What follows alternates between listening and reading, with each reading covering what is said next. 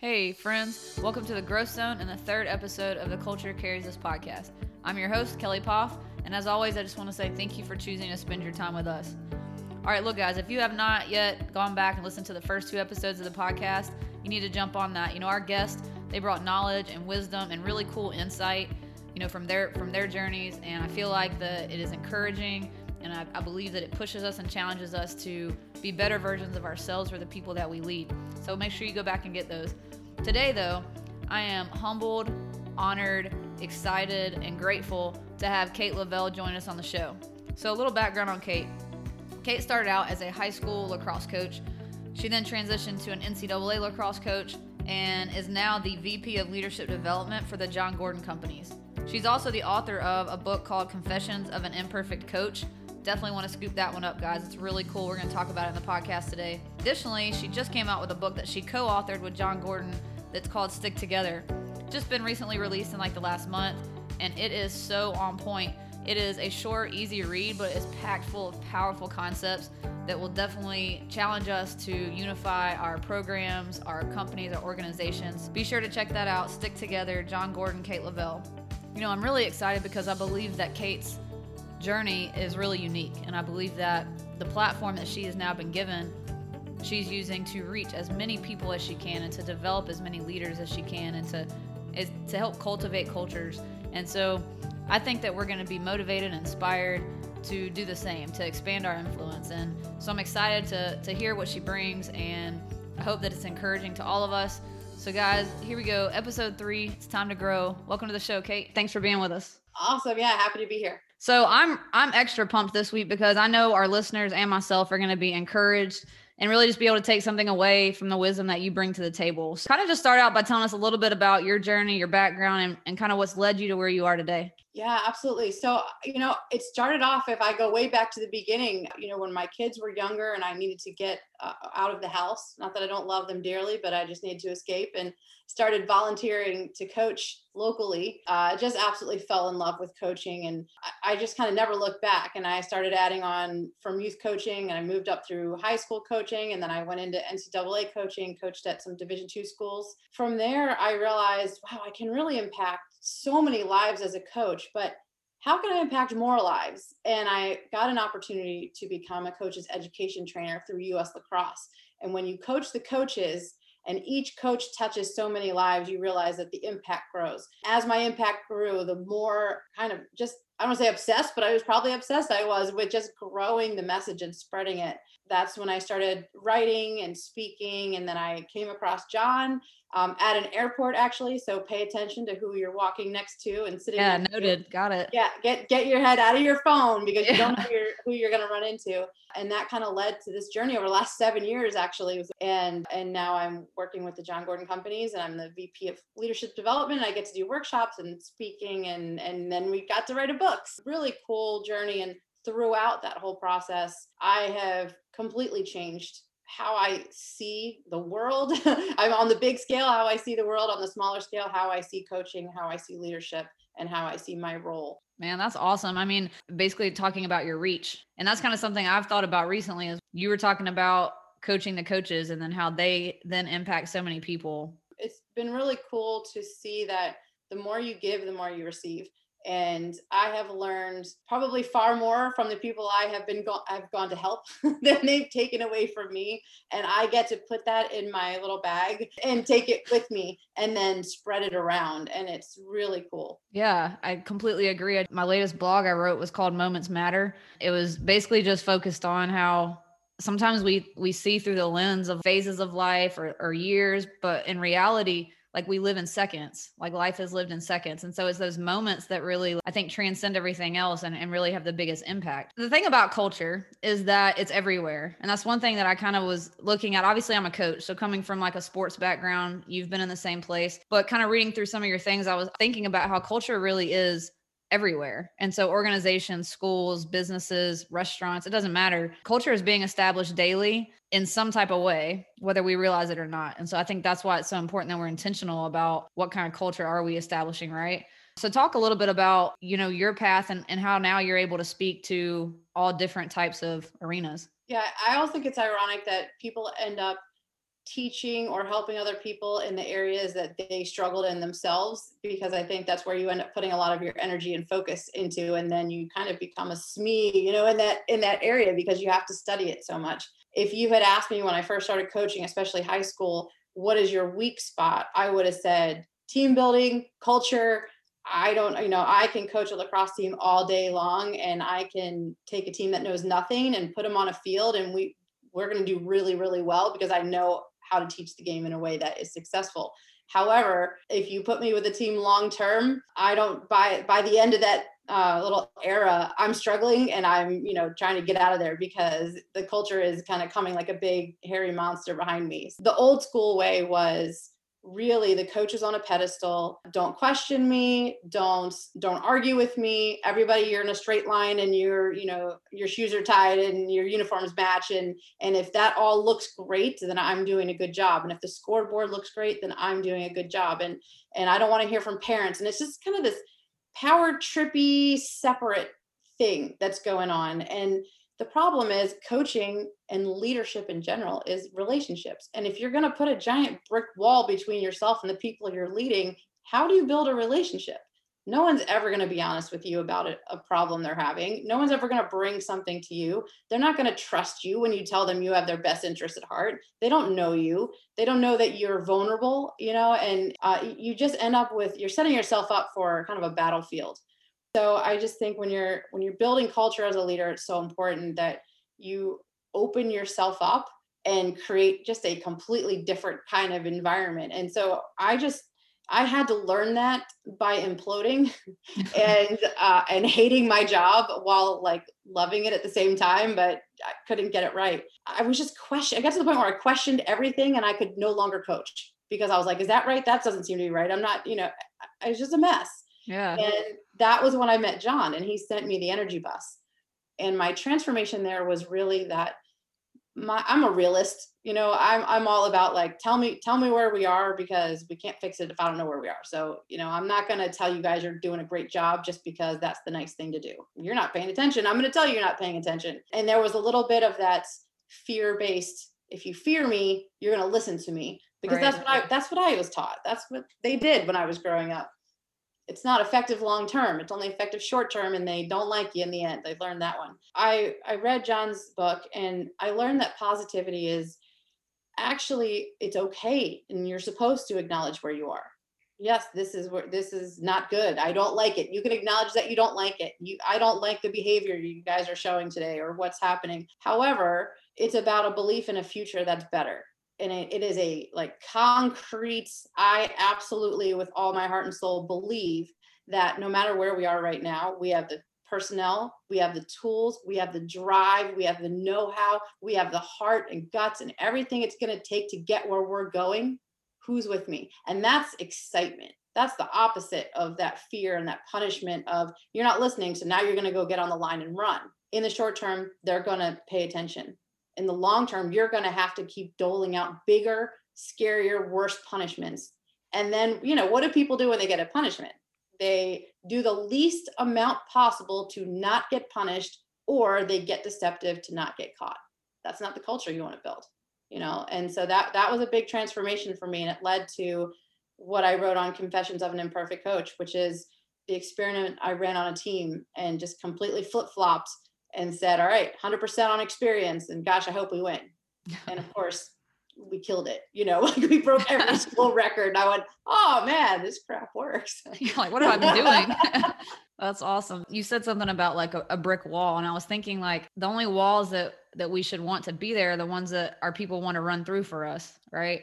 And so I tell my players that all the time, like I would run through a wall for you, and I know that they would do that same thing for me. And I feel like when we can get to that place as leaders, and like you said leadership is about building relationships right? It's about servant leadership. It's about putting yourself on their level um, that we're all one and that we're moving in the same direction like going towards the same vision together and it's not like me pointing fingers.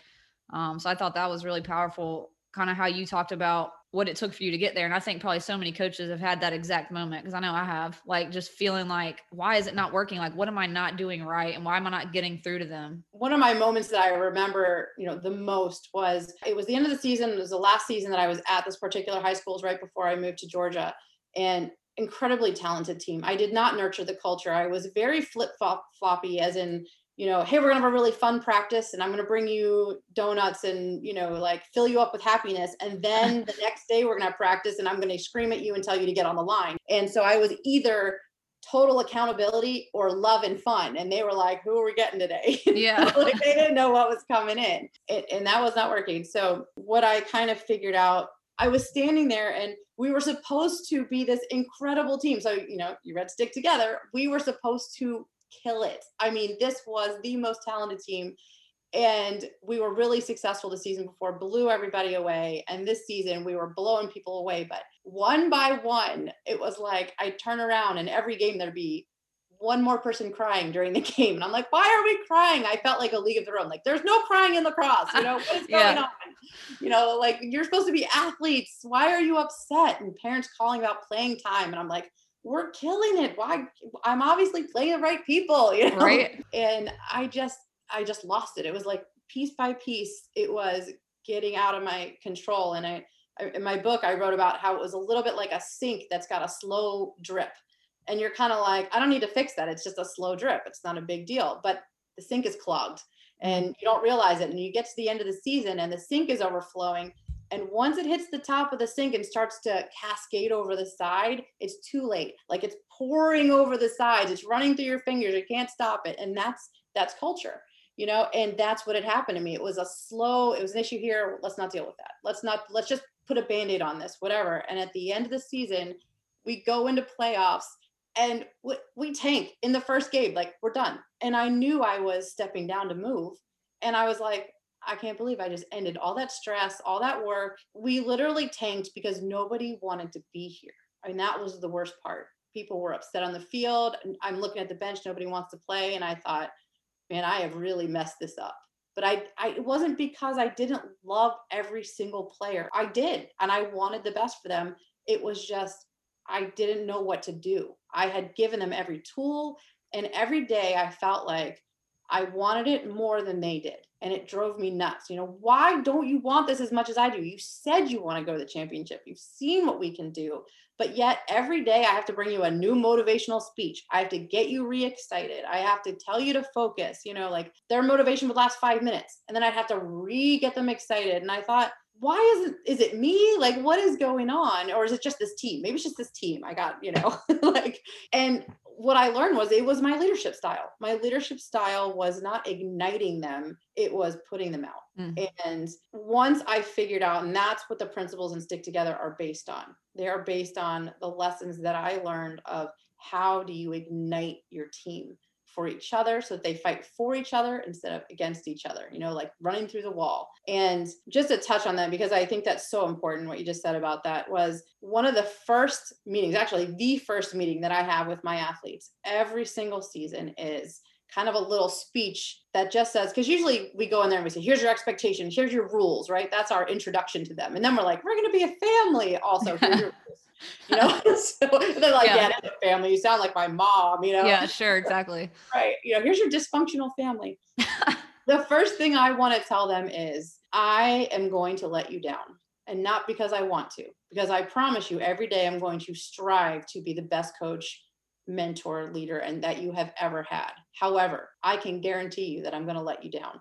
I'm going to say something wrong um, and it will never be intentional, but I will say something wrong that you might misinterpret. I'm going to sometimes forget to sub somebody in or to that it's your birthday or I, you know, whatever it is, I'm going to let you down. But what I want to promise you is that one, it will never be intentional and I will try to be my best every single day and I will bring it every single day. What I'm asking for you is that you will allow me that grace to be human and you will forgive me and I promise I will make it right. And I, in return, am going to do that for you because I know you're going to have a bad day. You're going to have a bad test. You're going to be in a fight with your friend and you're going to say something or do something you're not supposed to do. And I'm not going to hold a grudge against you. As long as you promise you're going to bring your best every day, intention to to be your best. We're going to all allow each other to be human because that vulnerability in that moment sets you up for coach I'm having a problem coach i'm struggling coach i need someone to talk to because i've already established the fact that you no longer have to come in here and be perfect for me you're going to drop the ball and i'm going to allow you to drop the ball And if you're dropping the ball all the time, we're going to have a meeting and figure out how we fix it. But I'm not going to get mad at you for who you are ever. We're going to celebrate that. And that is really powerful. That's changed how we relate on the team. Yeah, that is moving. I mean, that brought tears to my eyes because in that moment when you say that to your team, you're making yourself human in their eyes. Because a lot of times players look at their coaches almost like they don't really know how to approach them. They see them differently. You know, like like they they look up to you, but they don't know how to look up to you at the same time. I think that your approach is powerful because you're presenting yourself as a human, you're presenting yourself as one of them, and then you use the word obviously being vulnerable and showing them that it's okay to be vulnerable. It creates a space for them to feel they can do the same thing, like you said. And we and- can't come into practice and be a hot mess, even though sometimes we want to. There have been occasions where I've gotten to practice and said, I had a really rough day today so i'm gonna i'm gonna do the best i can. And i want i want you to call me out. If you think i'm being negative or you think whatever i want you to call me out. So i'm not asking for permission to tank practice or to not be a good coach. That's that's different. You know i have a responsibility. However i'm letting them know first of all if i do say something that's off this is why. It's not because of you. And i'm asking you to call me out because i want to recognize it. I don't want to think about it when i got home later and realize oh my gosh you know i was really biting this person's head off because I was annoyed at something else and and it got triggered there. So I think coaches being able to be vulnerable is important. Coaches being able to say after a game, you know what, I, I had two choices to make. And I think this one was the best one, but I, I'm not 100% sure. I had another, I had another option, and I'm going to own that piece of it because I think maybe I could have tried something else. And then you ask your team, what, what, what do you want to own? You know, what do you think you could improve? Because when we talk about it in the book, with ownership, there's owning where you messed up, and then there's owning the new choice. So it's here's where I think I could have done something different. Here's what I'm going to do next time, so that you own the action to make a better outcome. Um, and when coaches have ownership, it's powerful. It's powerful for the players. You don't want to own things for your players. You want to share in the ownership. Here's mine. What's yours? Yeah, absolutely. You want to model it and and then allow them to participate. You know, giving giving our anybody that we lead, um, giving people a voice is so important because it creates that sense of ownership. They feel valued, they're going to buy in. So, since you've mentioned it, let's go ahead and talk about it. That was the next part. Stick together. Awesome book. Guys, if you haven't already purchased that, you need to do it. It doesn't matter what arena that you are a leader in. It is a great book and one that I'm going to share with my team. I mean, I feel like you and you and Jon did an outstanding job. So I pulled three things that resonated, and so I kind of just want you to speak to those. And one you just you just landed on ownership was the first one for me. So I said ownership, love, and consistency.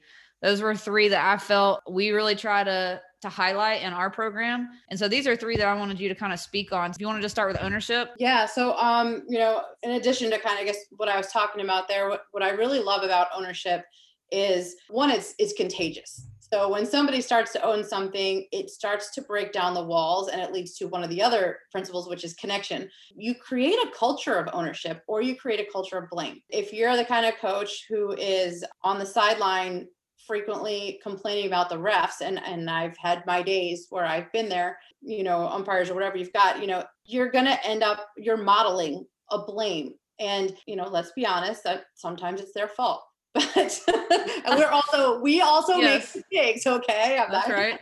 um, but sometimes. Uh, they get it wrong. There's gonna be some refs and umpires listening to this. That's I know, the best I know. part. I so good. really we yeah. can't play without them and i've done their job and i'm terrible at it. I am right. the worst. So yes much love to them. If we create this culture of blame then we have made ourselves completely powerless and that's the worst. You know if it's somebody else's fault we can't change it that's that's no good.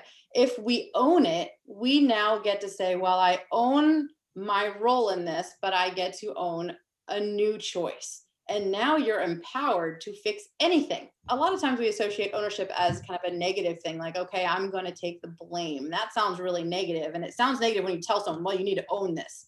You know right. it just it doesn't sound good.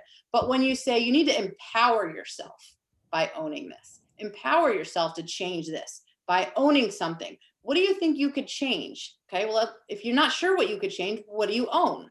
Okay, you own that. Great. What's the different choice you could do next time?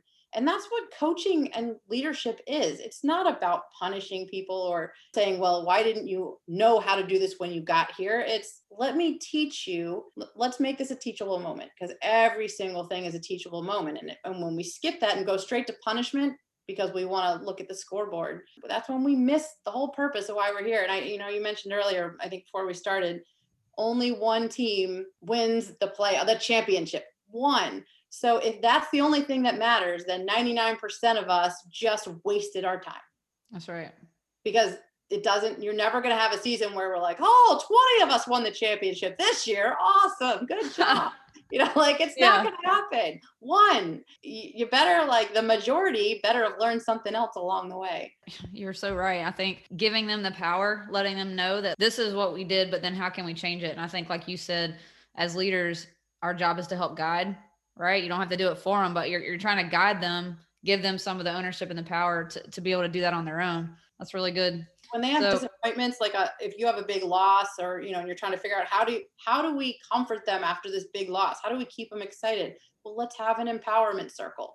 You know let's all sit down. It sounds kind of hippie but you know like let's eat granola bars and talk about right. like how oh, can i own something? How can i own something? And this should be an exciting activity where okay i'm gonna own totally brought the wrong shoes today and i was sliding all over the place you know and i'm gonna pack my bag the night before i'm gonna be ready i'm gonna be prepared and that's not gonna happen again and now i'm empowered you know and if everybody picks an empowerment piece then you leave the circle energized. And when you leave a loss energized, you come to practice excited to learn and you go into the next game with confidence one of the most fun is sort of off topic, but uh, one of the most frustrating things for me is when I see teams being punished or being told you are not allowed to talk, laugh, or whatever after a game. You should be upset because you're teaching them to basically get a crappy attitude and right. then come out to the next thing like they've been threatened now you're going to run sprints because of what you did today because you guys does you know you didn't work harder. And it may be true they didn't work hard enough. If that's what they're leaving with when they come back in they're not energized. And you you see teams that start to lose and they start to go like this. And if you look at their post game after a loss yeah. that's going to tell you a lot about what they're going to look like at the next game. Yeah i mean it, it's all about growth you know I, I think it's about creating an atmosphere where the fear of failure is not there you know? That empowerment circle is not about letting I mean, everyone oh that's too soft that's too you know an empowerment yeah. circle is not soft because you're not saying we're going to just get away with this we're saying let's own it. They're basically saying take the blame yourself which sounds way worse but i guess if somebody thinks the other one's too soft they might like the blame circle the self-blaming circle. Yeah call it what you want. Blaming circle. Yeah. So if you're into that. Um but yeah it's an empowerment circle you own it. Yeah blame yourself and then pick a new choice and and get out of there and then hold each other accountable for it. Like remember yes. when you said you were gonna not wear your slippers to the game? Well well you wore them so what's that about? Yeah. yeah it is about accountability. I think it, it's it's definitely i feel that like when you're talking about that that moment after the game i mean as coaches sometimes we get lost in the fact that okay well we just lost and we're we're mad that we lost or we're mad that we feel like we know you didn't play to your potential you weren't focused whatever. But I, I do feel it's also important to understand like our players not trying to suck. It's not like they're trying to go out there and suck. I mean, they're trying like they don't know. yeah, I mean, they get it. It's like they don't need us to be like you played horrible today. It's like they already understand that. You didn't catch anything. Yeah, right? I'm aware of that. Thank you. Right? Exactly. so I think at the end of the day, it's like every single moment, like I said earlier, like those moments matter. Just like you said, it's even that moment after the game, after a loss, e- even more so after a loss, that's when culture shows up. I mean, culture is highlighted in adversity and challenge. It just is. On the flip side, when you have a poor culture, it's also going to be highlighted in, in adversity and challenge. And so, man, our players and our, our people that we lead can learn so much in those moments by how we respond and how we build them up. We choose to build them up in that moment instead of, you know, tearing them down further. All right. So, second one, talk about love. Talk about the chapter on love. Yeah so love is kind of that um, for some people totally comfortable word and for some people like mm, i'm really uncomfortable with this whole love icky stuff sounds again sounds soft. Nobody likes to be soft in sports no crying in baseball so um man you, you know, were killing the tom hanks today i right i just you are you are coming hard with him I, you know what? It's hard because uh, it's, it's, supposed to be hard. That's what makes it great. That's right. There we go. Pull them out. What are we talking about? Love. Okay, so I think I love this quote, and Jon kind of pulled one. This is one of his old tweets, and he threw this into the book, and it was so perfect. And that was a team with a lot of love doesn't need a lot of rules. The reason I like this so much is because, first of all, the most organized coaches in the world will hand you a binder full of rules, and they're super proud of it because it's, it's like, look at how it's all laid out, and they know their expectations. Right. Told as a new coach, lay out your expectations at the beginning and you know be really firm at the beginning or they're going to run all over you all these things that mm-hmm. they teach you if you have a lot of love then you love your teammates and so you don't want to disappoint them or let them down by doing something that would hurt them or the performance of the team and if you love your coach then you don't want to let your coach down so you want to work harder for them. And if you love yourself, you're not going to allow yourself to bring less than your best. You know, you're not going to allow yourself to talk to yourself in a really negative way because you have learned that self love. So I think love in general is really important for the team to just function at a high level and and who wants to waste all of your time on punishments and consequences and doling out things where rules were broken? I would rather take that time and put it into building relationships where people want to fight for each other. And that's going to build you know i think all these principles lead back into that one principle of connection. You know they all kind of bring you back there. It's okay. I think it's okay. Tell your players you love them. Have your yes. for your players to tell each other that they love them. And yes. I, you know i a couple years ago one of my athletes actually passed away and one of my college athletes and and i said goodbye to her and flew home for super bowl weekend and I'm sitting there watching the Super Bowl and I got a phone call that she had passed in a car accident over the weekend. And the last thing that I said to her, I gave her a hug and I said, I love you because we had a one on one meeting right before I left. And I think about if I hadn't had that one on one and I hadn't said that to her, the interaction I had before was kind of negative. And I'm like, man, I'm so glad that that was the last conversation that I had. And and I think back on that a lot. When I have a conversation with my athlete, I remind myself, what if this is the last conversation you have with them? And that is really powerful because sometimes we just don't have that foresight to think about how could this, you know, if this is the last thing, you know, something can happen to me, you know, if this is the last thing that I leave with this athlete, is this really what I want it to be? and and when we get rushed and whatever we just throw something because we're frustrated out there that's a powerful thought you know it, will make you be a little more conscious of what comes out of your mouth I, I just think love is is really important to to grow and, and nurture on your team Absolutely. Yeah. That's first of all, I'm really sorry about your player. That's very sad. One of, one of, the worst experiences. I know a lot of people out there have been on an experience where they've lost a teammate, a coach, or a coach has lost a player. And and it, all this sounds really horrible but when you go through it it's it's um tenfold worse than than it looks from the outside. yeah absolutely. But and it's because it's because too of of the way that we pour ourselves out right? So as coaches and as teammates when you're on a team that has a great culture when we do pour into other people i mean you're just pouring yourself out. So those connections and that love is so strong that obviously those those kind of situations are just absolutely terrible. But i do agree with you that love is in my opinion, the most important thing about a culture. And it has to be present, you know, and it has to start. I mean, ha- like my players have to see me not afraid to love them. They need to know that I love them and that I care about them and that I'm there for them as a person first. So it's always people first. Our approach is people first, always. You know, I tell the kids, you know, I have four years with you. And so when you leave after four years, I know I'm going to be impacted by you. Like I'm going to be a better person because of you. I'm going to be a better version of me. But I, I need to know that in, in those four years, that I want them to leave being a better person. Okay. And if we win a lot of games along the way, cherry on top, awesome. And because of the culture we've built, we're gonna be, we're gonna, we are gonna win some games. But I need them to leave being better people because that is so what life is about. It's so much more than the X's and O's. You know what I mean? Like culture is so much greater than strategy and mm-hmm. talent. Like culture is everything. Talent so. and strategy will win the regular season. I think culture wins playoffs because that's when the pressure hits. And your your pressure is your foundation is your culture. If your culture is weak if your culture doesn't have is just a mess you know if you got a house with the walls all facing in different directions you know like it's just coming together yeah. then you put that pressure and it's going to crumble. And this is the entire reason we have upsets in my opinion is because you have a team that has been winning a lot and and that that covers up all sorts of issues, right? When you're winning, you kind of don't have as many pressures going on. But then you get into your first high pressure situation of a playoff game, and now you're tested. And all of a sudden, you see the teammates starting to turn on each other, and you see that lack of a system. You see lack of connection. You see the coach breaking down. You see the players no longer trusting the coach and doing their own thing.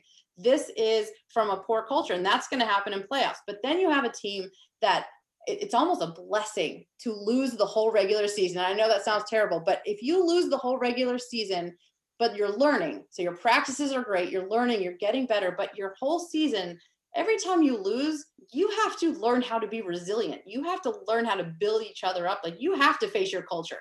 There, you're not waiting until playoffs to face it because if uh, everyone's going to quit, if you're not having yeah. and you're losing, like, well, I'm not going to practice. This is terrible. Yeah. So you got it. Like losing teams have usually have great culture. Right. So, like they have to, they got to have something. So your culture is building. So then you get into the playoffs. The other team is starting to turn on each other. Your team, who's been building all season and is knows how to build each other up and and can support themselves under this pressure start to fight for each other and then upset you know that's where they turn the screws they tighten it up and and the other team is out and i think if you're do you want to win the regular season or you want to win the playoffs like, right. I'm trying to I'm trying to be the one percent. I don't know. Right. Exactly. I want yeah. that. I want that one that one spot. Right. Yeah, we all, we all right. want the, the, ring. Right. Let's get it. Yes, exactly. yes. You're right. All right. So the last one I, I put on here was consistency. Talk about that. The importance of consistency in a culture. Yeah. Oh, I mean, consistency in everything, like yeah. everything, everything, you know, and I, I was, a, I used to be a personal trainer and I couldn't hack getting up at 3 a.m. every morning, but one of the biggest things you see with people coming into programs is you know, well, I ate really good Monday through Thursday, but for those other three days, you know, I ate whatever yeah. I wanted, or or it's like it's just really sporadic and whatever. And I'm like, man, you're coming in here for three hours on the days when you want to work out, but it's really sporadic. You realize you could work out for 20 minutes every single day and pass like by far the results you're getting with the sporadic thing because it's about consistency. It's little things repeated over time.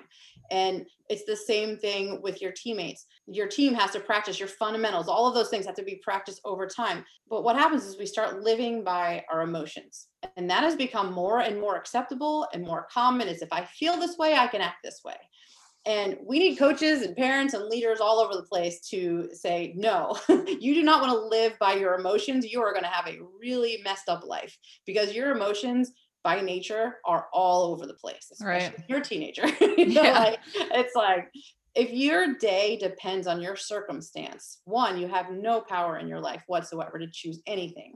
And if your day depends on your emotions, then anyone can come in and get you off your game. And that is the worst thing as an athlete that you can have. Somebody can get into your head and control how you perform, you have a problem. And if you have a rough day and that dictates how your practice goes, it's bad for you. But let's think about how it's bad for your team. Okay, so let's say you've got how many people do you have on on, on your team? 16. Okay, 16 people. So 16 people, let's say two of them are having a bad day at a time. That's probably reasonable, right? Like yeah. every day there's probably one or two that had a rough day that means that every single day you've got two grouchy Debbie Downers coming in to, to practice ruining it. It's always going to be somebody who's having a rough day. And so now you're never going to have a good practice. We have to agree that this is the commitment we're making. And no matter how I feel today, I'm tired, I don't feel like it, I have a test later, whatever, whatever, whatever, I'm going to bring this. This is the product that I'm bringing. This is the this is what the best me looks like. And it's nice to have them define that. Who are you when you are your best self? What is mm, that? I like that. That's good. Yeah. Know who it is. Maybe hang that up and like mm. these are these are three words to describe my best self. Here's here's how I perform. Here's how I practice. And ask yourself, am I bringing this? Because if you're not, your team is going to suffer. And that consistency is so important and holding each other accountable and saying, look, I've seen your best effort. So it's not you're not good enough or um, I don't think you want it. I mean, that's a judgment we can't make, right? But we can say, I know what your 100% looks like. And I can tell you right now that this is not your 100%. What can we do to get you there? You know, a scale of one to 10, where do you think you are on your best self scale? Okay, you think you're at like a six. What would it take to get you to a 10? And a little bit of that, you know, self reflection can go a long way, especially before practice. How am I feeling right now? All right, I'm feeling it like a four, so I better do something to get myself up to a 10 before I step out there and practice. So um, I love having intention journals for players before practice to sit down and say, here's what I need to get to that 10. Here's who my best self is. Here's two people I want to connect with today. And here's something that I really, if I do this today, I'm going to consider this a successful practice. So I have that one focus, you know, and that kind of puts away the day, puts them back into that mode of I can be consistent because I'm now focused and I now know what what I've agreed to commit to to bring this every single day. And then you get your whole team being consistent. And man, if you have a consistent team, you're golden right? Absolutely. One of the biggest things in high school, I, I yeah. think, is consistency that you battle. Yeah, that's so good. Um, I think the self awareness aspect yeah. of that, that piece is is so good because if you have your coaches, your coaching staff, and your players doing that, like you're talking about before practice, I mean, mm-hmm. writing it down makes it real, yeah. right? Sometimes if we just think about something like it's just passing, but mm-hmm. we have to write it down. It makes it real. It's tangible and now we're like being intentional about like when my girls walk from their field house from their locker to the field they're already thinking like i love what you said about you know two people i can connect with today i think that's great because like you said it is all about building relationships we want them to fight for each other and so what better way to do that than to actually like get to know and care and connect with every single person on that team not just oh this is my best friend. Man that's good. I'm gonna stealing your idea so. go, oh go for it please. I've stole, stolen most of mine i think so um yeah that that is a, a really big piece is having that intentional intentionality when they walk out onto the field. What I, I like about it on top of that is it's kind of like a food journal when you're trying to figure out what you're allergic to. So if if they're keeping track of that in a notebook and they look back at it and go man i noticed that every thursday i have been a four. Like what am i doing on wednesday night? Oh i have that club on wednesday night and then i end up staying up and we go out for ice cream afterwards or yeah. whatever. That's you know like this is really good for self-diagnosing when you have that one-on-one with your coach. Hey let's look at your numbers you know and and see where maybe where you have some inconsistencies and then we can kind of work backwards and we can come up with some solutions um, I, I, think that really helps. Or we notice that the week before you have a test, like you're a disaster. Okay, maybe we need some some study prep. We need to do a bubble schedule, whatever it is. So um, I, I like to have stuff written down just for that sake. Yeah, absolutely. I think probably a step further too. I feel that you know post practice or maybe at the end of each week, I think it'd be cool for the players in their journals to write down moments where they saw a teammate show up for somebody else. Yeah. Um. So now they're seeing that and they're writing down like, okay, I saw I saw Emily go pick up Sydney when she was having a bad day. She made a couple errors. I saw her pick her up. Well, now they're seeing that. And so now they can make that a goal for themselves too. Like, I want to be that person. Like, I want to be that teammate. Do you have a locker room? We do. Yes. Uh-huh. So if you have a locker room, um, go invest in some sticky sticky notepads and um, just leave them out with some pens somewhere on the on the table. And when they come in from practice, um, and they can do it before practice too, but if they saw something during the school day, if they saw something at practice like that, where they're like, man, that they really lifted them up, or somebody pushed me to be better, someone called me out and I really appreciated how they did it, or you know, whatever it is, afterwards they just write something on there like, I appreciated how you whatever, or I noticed how you did this. Mm-hmm. Um, and and then you just sticky note stick it on their locker you know anytime anytime they think of it when they see something like that and they just get into the habit of doing that and it's one, it's powerful for them, like you said, writing it down. But the other thing is to have somebody call you out for something that you did that was solid, that you were not looking for recognition for. You didn't know anyone saw that you did it. When you get that on a consistent basis, since we're on consistency, I think is really powerful at the end of the season. And and then they they just value um, they value each other, but they also begin to you know repeat repetitive behavior of of the good stuff. You know, I'm getting called for this, so now I'm going to repeat that because I I got good feedback for it. So I, I think that's a, um, just a good culture building. Yeah, I love it. All right, so I noticed I was reading some of your your mission statement on your website, and um, I liked where it said that you you use your platform to build up. So talk a little bit about in general leaders and not just coaches, but leaders in any atmosphere, any capacity. What does that really mean to use your platform to build someone up? Yeah, you know, I um I started thinking about this, you know, back when I started kind of transforming as a coach and I actually went and, and sat and watched a bunch of youth practices and I started writing down. I would sit behind the bench and I wrote down phrases of things I heard the coaches say to the kids while they were coaching. And these are youth practices, so this is not professional sports. And some of the things were like really positive, you know, and you're like, oh, that's so nice. Look what he said. Look, she's beaming. Isn't that great? And, you know, and then some of them you're like, oh my gosh, oh my gosh, tell the parents this is going on. this is terrible but you know just like you're lazy, you're slow, you're and it was just like onslaught after you know thing after thing and, and i'm like and i'm writing it down and i'm, I'm like i'm glad they weren't saying this to me because this is a lot of of negative stuff and a lot of judgmental statements and what i saw was some coaches were building something they were building confidence they were building excitement they were building fun they were building a program because people wanted to bring their friends and they all wanted to be a part of it and then the other coaches were breaking kind of like you know old school military drill sergeant like i'm going to break you down and make you better.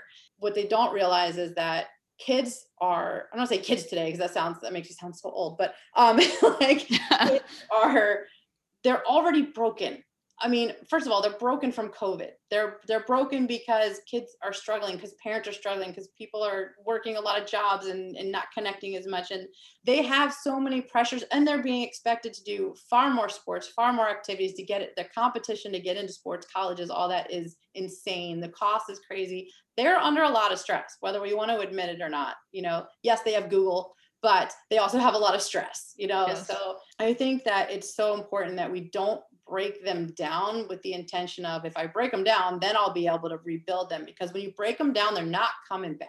And you may not have the opportunity to build them back up. That old school mentality is of that everything is too soft.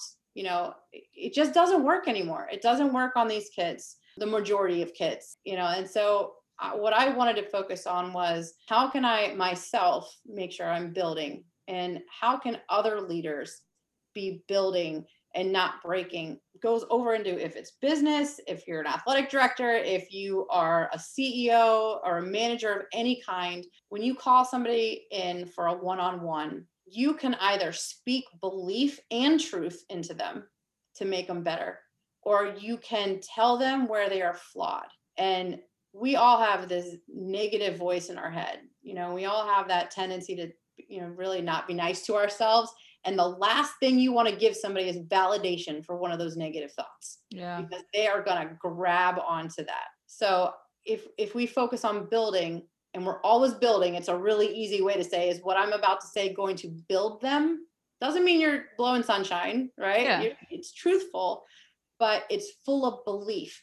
Here's where you are, but I believe this is my job is to tell you where I see your potential and I have always felt like that's my gift and it made me a good coach. I see people as who they can be. And it's my job to transfer that belief into you so you can see who you can be. And then it's my job to give you the tools. Yes, you have to bring what you need to bring, but I can't just put that on you and then tear you down and expect you to get there because you're making the road harder. Why would you make the road harder if you want them to be successful? You know, if somebody's yelling at you and telling you you're doing it wrong, it's going to be twice as hard than if someone was supporting you our job is to coach and to build. So that's that's kind of where that came from. Yeah i mean you definitely don't want to miss any moment for growth. You know those are growth moments when you have a, an opportunity to sit down one-on-one with anyone and and speak like you said belief into them right? And love and encouragement. And hey this is what this is what you do really well and here's where we think we can improve. So how can we do that?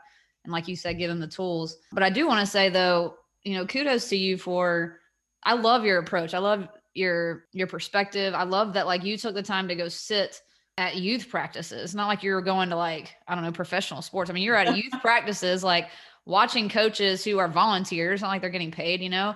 But the moments that you spent doing those things is such a huge part I, I feel of kind of what's led you to where you are and and what you noticed. Kudos to you because I think that a lot of people they skip that. They skip the part where you should seek growth. You know, they skip that part of like what's working and what's not and why is it working and let me like take the time to to pay attention and observe.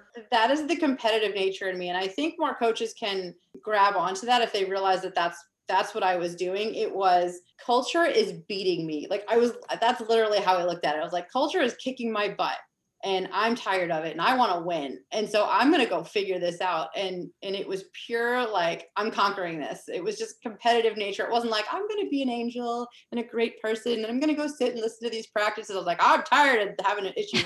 Let's go.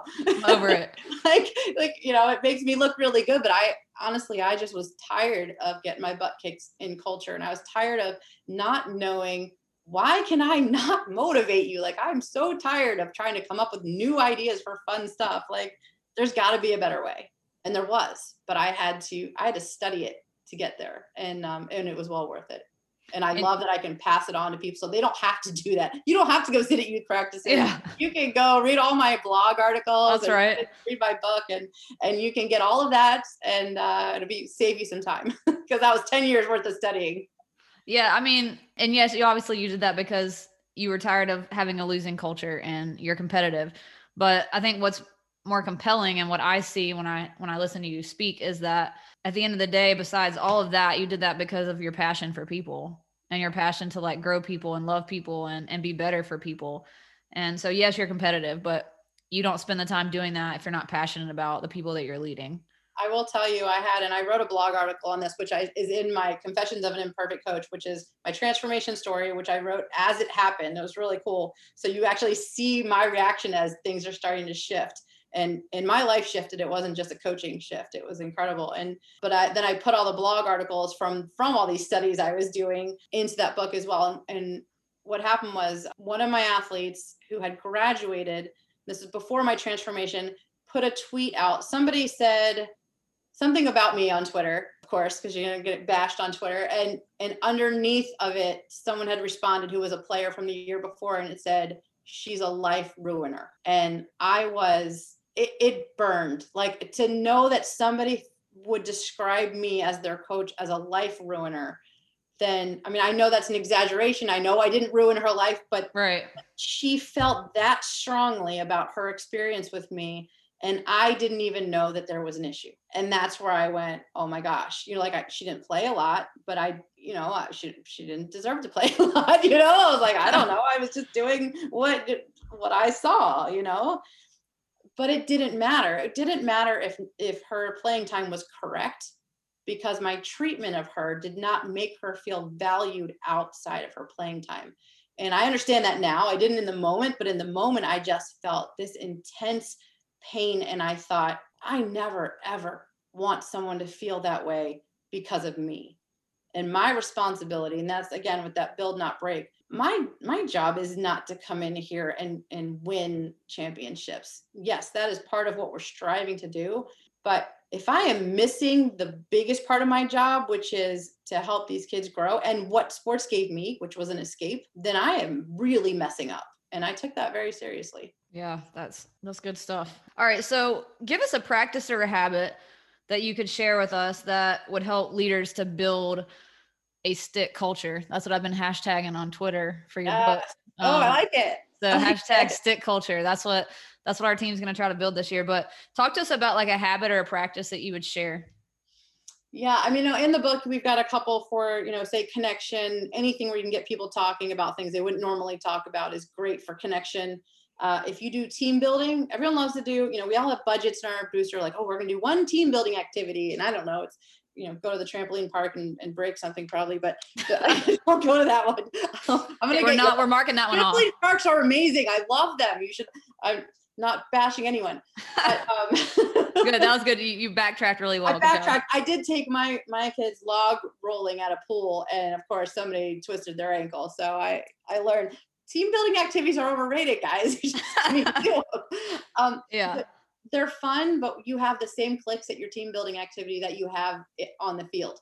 It's not. It doesn't really correlate. I think they're fun. I'm not saying don't do them, but pick something that is going to actually connect them and whether that's you you make up a whole bunch of questions on index cards that are really random and they have to go around and trade cards and ask each other questions and interact um, it, the hero highlight hardship where everyone shares you know all three of those with each other as a team and bring some tissues because that always end up you know crying. And i don't care if you are a football team or the cheerleader team or the softball team or the lacrosse team like it's it's a very emotional experience putting somebody up front and having everyone just shout out do shout outs of why they love having this person on the team filling people up the sticky activity sticky notes things like that. Yes, yes. constantly offer ways for people to build each other up. Those are great for connection. The ownership you know having that ownership circle you know blame myself circle whatever the, the negative version of that but having that going on. As a coach i loved so i started sending out two texts after every practice. One was to someone who had gone above and beyond that day and the other was to someone that i felt needed encouragement. And it was just a way as a coach to connect with my players. You could put that out there as a challenge to your team. Everybody send two texts you know, of the same nature, or or pair up with people who um, write which is your best school subject on the board next to your name, and then write your worst one, and now match. You know, and so you're pairing people up who can tutor each other and call each other up and say, I have a test in this class or whatever. And you're just building this culture of support that's going to come through there. I mean, there's so many ways that you can just kind of promote all of these things. Inclusion, I think, is huge. Um, I know we didn't talk about that, but the fact that you have to um, you want to invite everyone to create inclusion everyone wants to be included but how many of you are actually going up to the new kid and saying hey come hang out with me you know you can't just want to be included you have to commit to including others and reaching out and saying hey come in and be a part of this with us we notice you're by yourself and the other one is if you want to be included you better commit to give so mm-hmm. a lot of people well a lot of people but um players and, and teammates and people in a group are going to say, well, they didn't, I didn't get asked to do this, or I didn't get to be a part of this. I never get to be captain. But when you ask people who wants to help clean up or who wants to be a part of this fundraiser or who wants to whatever, they're like, oh, I don't want to. If you want to be included, you don't get to pick and choose. So if you want to be included, that means I'm going to commit to including myself in any opportunity that I'm that is in front of me, whether it's my favorite one or my least favorite one, because it's not fair to say no one included me in this one thing that I really want to do when you turn down all the other options because they weren't your favorite. Right. Um, and so uh, inclusion is so big, you know, it encompasses so much more than just making a welcoming environment. It's it really is that ownership piece, that commitment piece. You know, leaders go first so if you want to be included, your job is to make other people feel included. If you want other people to be more committed, then you need to show commitment and they will return it to you. You're a boomerang. If you want to feel loved, then reach out and give some love to some other people on your team. And I promise you it's going to come back to you. So anything that you're asking for that you're lacking, if you want it, you don't ask for it, you don't mope for it, you don't complain about it, you give it. You give it, you're going to get it back and that's um, that's really the biggest uh, message I have for for any of these principles is teach the athletes, teach the anyone in your team, give it, give give these principles, and it's gonna all it's gonna spread and it's gonna ignite and it's gonna um, go into your culture. Yes, Kate, you're bringing the goods right now. so, yeah, you're right though. Like I mean, it permeates, right? So everything we do permeates the negative, unfortunately, and the positive. positive, and so that's why it's so important that we're intentional so your book, all right. The book Stick Together that you and Jon did, you know, just came out recently. I know it's been a huge hit. It's one that I'm going to share with my team. I mean, what was when you guys sat down to write the book, where did the idea come from? What is the act like what do you want from it? What's the objective? Yeah. Um so I I actually um I wrote the story and I was uh, I was trying to find some way to take the experiences that I had and that questions that people ask me about teams and to put them into something. Uh, and I wasn't sure what that was. And I used to read Aesop's Fable when I was a kid. You know, I was a I, I read anything I could find when I was a kid. I loved reading, and I love these fables. They were kind of short and interesting. I read a bunch at a time, and and so I said I'm gonna kind of look through there and see just see if I can spark something. And then I I found this one on the sticks, and I thought, wow, this is really this is a really powerful concept, and it I'd seen it before actually, and someone reminded me about uh, pencils. Like I've seen people do it with pencils, and I was like, oh, I've seen that too, where you can break the pencil or you can stack them together and they're hard to break.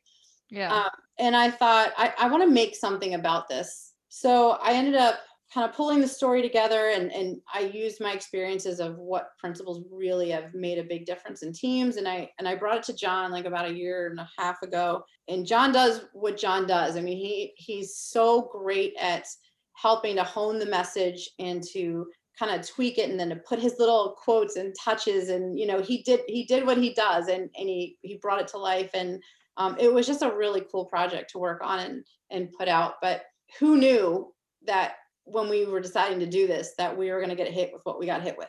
You know we knew like hey this is a great message and, and teams need it.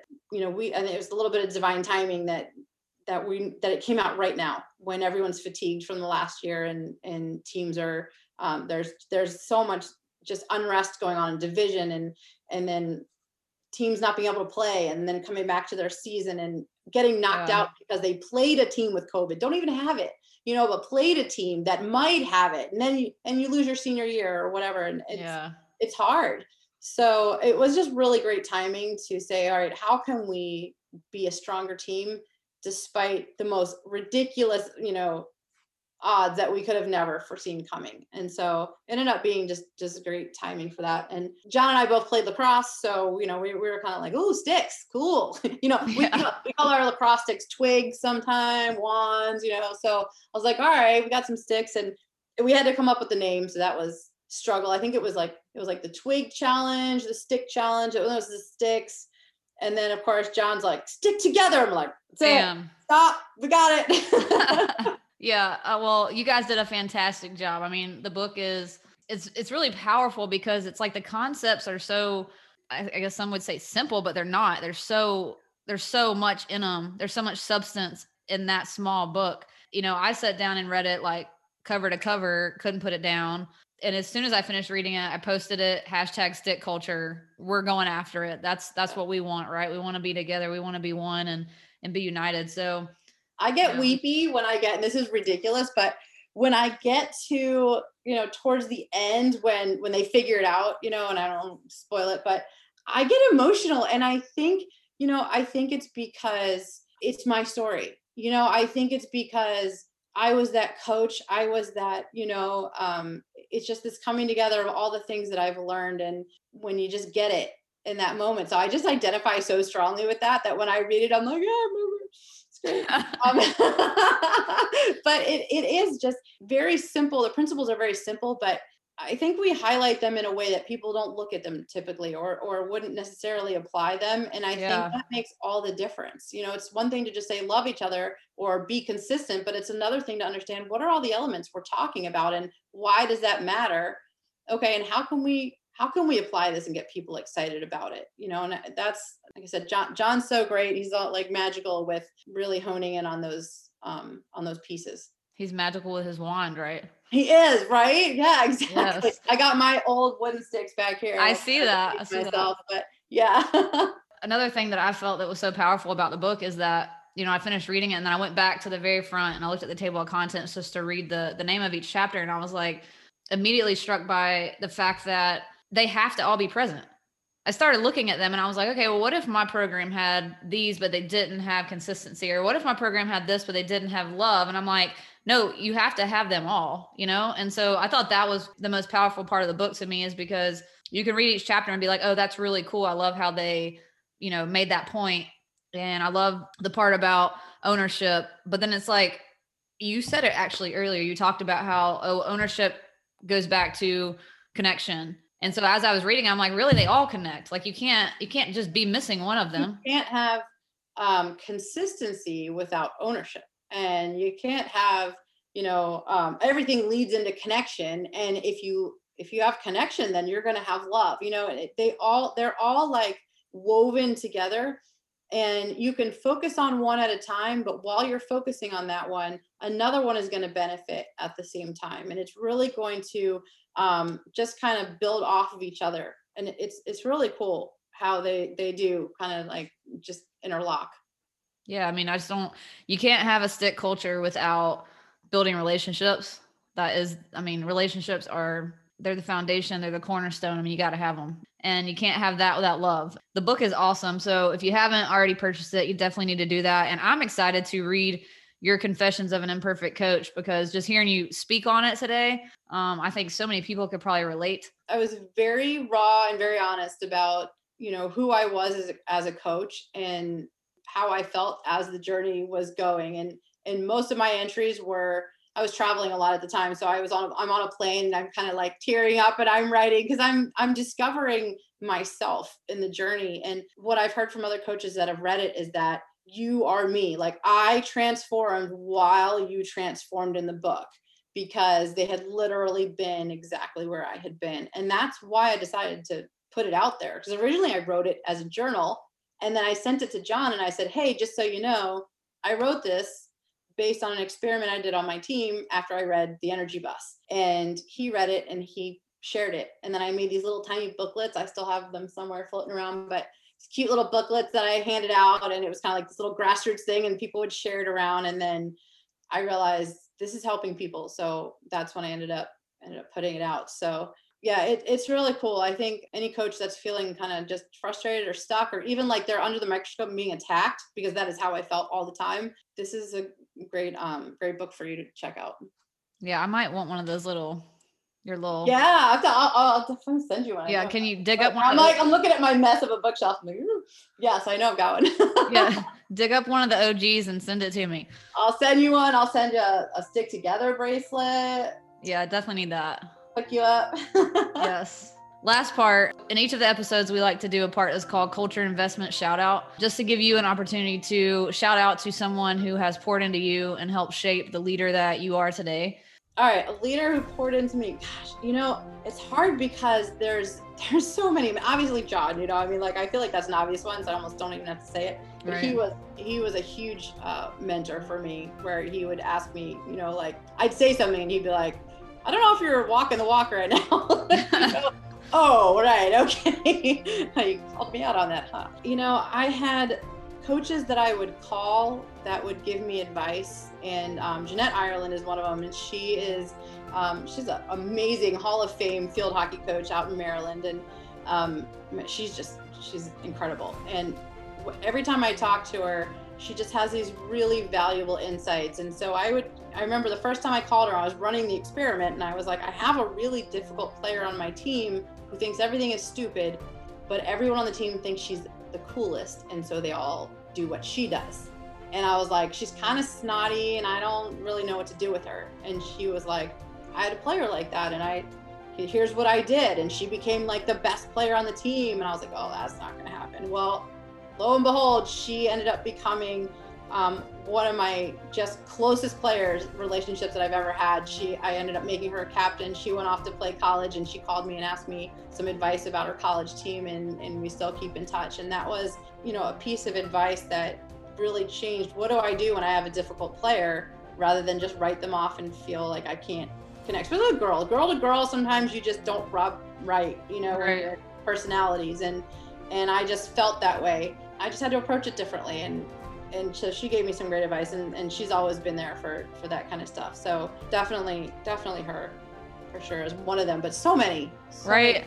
i had an amazing uh, athletic director that um, and I, I will shout out matt percival and i've shouted him out a couple times but he's over in minnesota at eastview high school. His culture I, a lot of 80s talk you know talk about it but they don't do it. They're, they don't be about it. They talk about it they don't be about it. And they don't put shoes they don't put shoes on it no, yeah, exactly. He he lives it every single day and he teaches it to other schools. And I'd never worked in an environment and I never have again with with something like that. And it was so powerful. I was like, wow, I love working here. Like, right. Great. You know, like he supports everything I'm doing and and he backs it up. He's not just just saying it. So um, yeah, people like that really make a difference. You know, I think is really um, interesting that you know, you're my third episode. And so all three of my guests so far have all said basically what you did, which was, man, there's so many people. Who do I, who do I shout out to? And I think that, I think that says a lot about how many people have poured into all of us. I mean, I could name multiple people who have poured into me to help shape who I am today. And even in just the short time that I've followed you on Twitter, read the book, you know, listened to you today, I mean, you've already shaped me. And so it's like, how blessed are we that we've had so many people pour into us. And so now that's what you are doing. Now you're pouring into other people because somebody poured into you. And so now you're giving back and and that's what I'm and that's what I'm trying to do, right? We're trying to impact lives and change people and it's just it's cool because it's a ripple, right? That's what it is. I mean, we're, we're just we're to pass that on to somebody else. So like my kids right now in my program that I'm loving on, that I'm building relationships with, that I'm trying to teach about life and leadership. And my hope is that they're going to be impacted and that they're now going to go pour into somebody else. And then that just continues, right? It's just a ripple. And you've obviously you've obviously been poured into by a lot of great people and now you're doing that for so many people so you know i just want to say thank you for who you are your approach your love your passion for leadership and just really how you put yourself out there. You know, like Brene Brown would be very proud of you for being for being vulnerable and I uh, her right here actually. I, I, do too. Oh, I knocked everything over. Oh, fail. you know, I think one of the the greatest lessons that I learned as kind of growing into an adult, you know, was just questionable because I'm kind of an adult. But I feel like life is really it's difficult it's hard you know the more life you go through the more you realize how difficult it is how do you overcome so many things for me i feel like when you pour into somebody else it come it like overflows back into your own cup i've had some really low difficult parts of my life and when i've had that and i have made it a mission to go out and connect and, and give to other people that has been what has pulled me out and so it becomes something that um, helps regenerate myself, helps yeah. kind of start uh, what I need, but I also do it to fill the cup of my inner child. You know, I think there are places where I had coaches that didn't pour into me. I had places where I wish someone had done it differently, and that drove a lot of my passion. It was, I don't want any other kid to feel the way I did when my coach, my teacher, my neighbor, whatever, said that to me.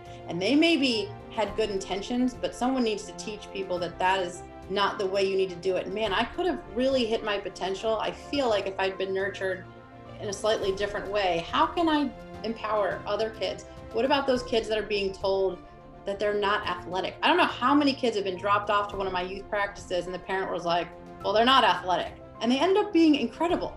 And I thought, well, yeah, if you tell somebody they're not athletic, they're never going to be athletic. Right. You know, just because they're not the best athlete in the world starting off on day one, or when you play backyard frisbee, does not mean they're not athletic. Um, everyone can be an athlete when they find the right fit. For me, it's really about just giving that empowerment away and how how much that um, makes me feel good. yeah, it does. It, it really does because you know, in, I, I mentioned it earlier, but my, my last blog I wrote actually went out yesterday and it was called Moments Matter. And it was about a personal story between myself and a student that I formed a, a really close bond with. And I think that one of the things I wrote in there that I really realized is that, you know, all the time that I was trying to mentor him and, and pour into him, I didn't realize it in the moment. But after the fact, I realized that I think he impacted me just as much. And I was changed just as much for that interaction um, as he was. And, you know, I still have him in class right now, and I'm very close to him and his family, and he's just amazing. He's just an amazing person. And it was one small moment that I wrote about that even allowed him to be in my class. Like it could have went either way and I would have never known him. And it cripples me to think that like had I made a different choice, I would not be in his life. I think every moment matters and I think that the way we that we love people and approach people and speak to people, I mean, one word can change somebody's path truly yeah. Yeah. you know like it just takes one person like showing up for you one person to encourage you motivate you love you show you grace you, you mentioned it earlier grace i think is huge because we're human and we all need it especially right especially right now not that it doesn't matter any other time but yeah. I, I think we need more grace on this planet than than ever before because we just don't know we just don't know uh, i don't what people are going through but i guarantee you if not everybody you have come across today, then a large percentage, I could like make up a fake percentage, but um, you know, is is struggling, seriously struggling, not just like, you know, hey, I had a rough day. I, Jon always points us out, um, encourage means to put courage into. And we walk around with it for free in our pockets. And don't you dare go to bed with it still in your pocket. That's Hand so that good. Out. Hand that out all day. Yeah. Go to bed empty, right? Yeah, absolutely. I mean, it's free. What are you going to do with it? You know, it's, it's yeah. there to give. We just need to we need to take that opportunity, and, and it, all it is is intention. It is. You're right. Be completely poured out.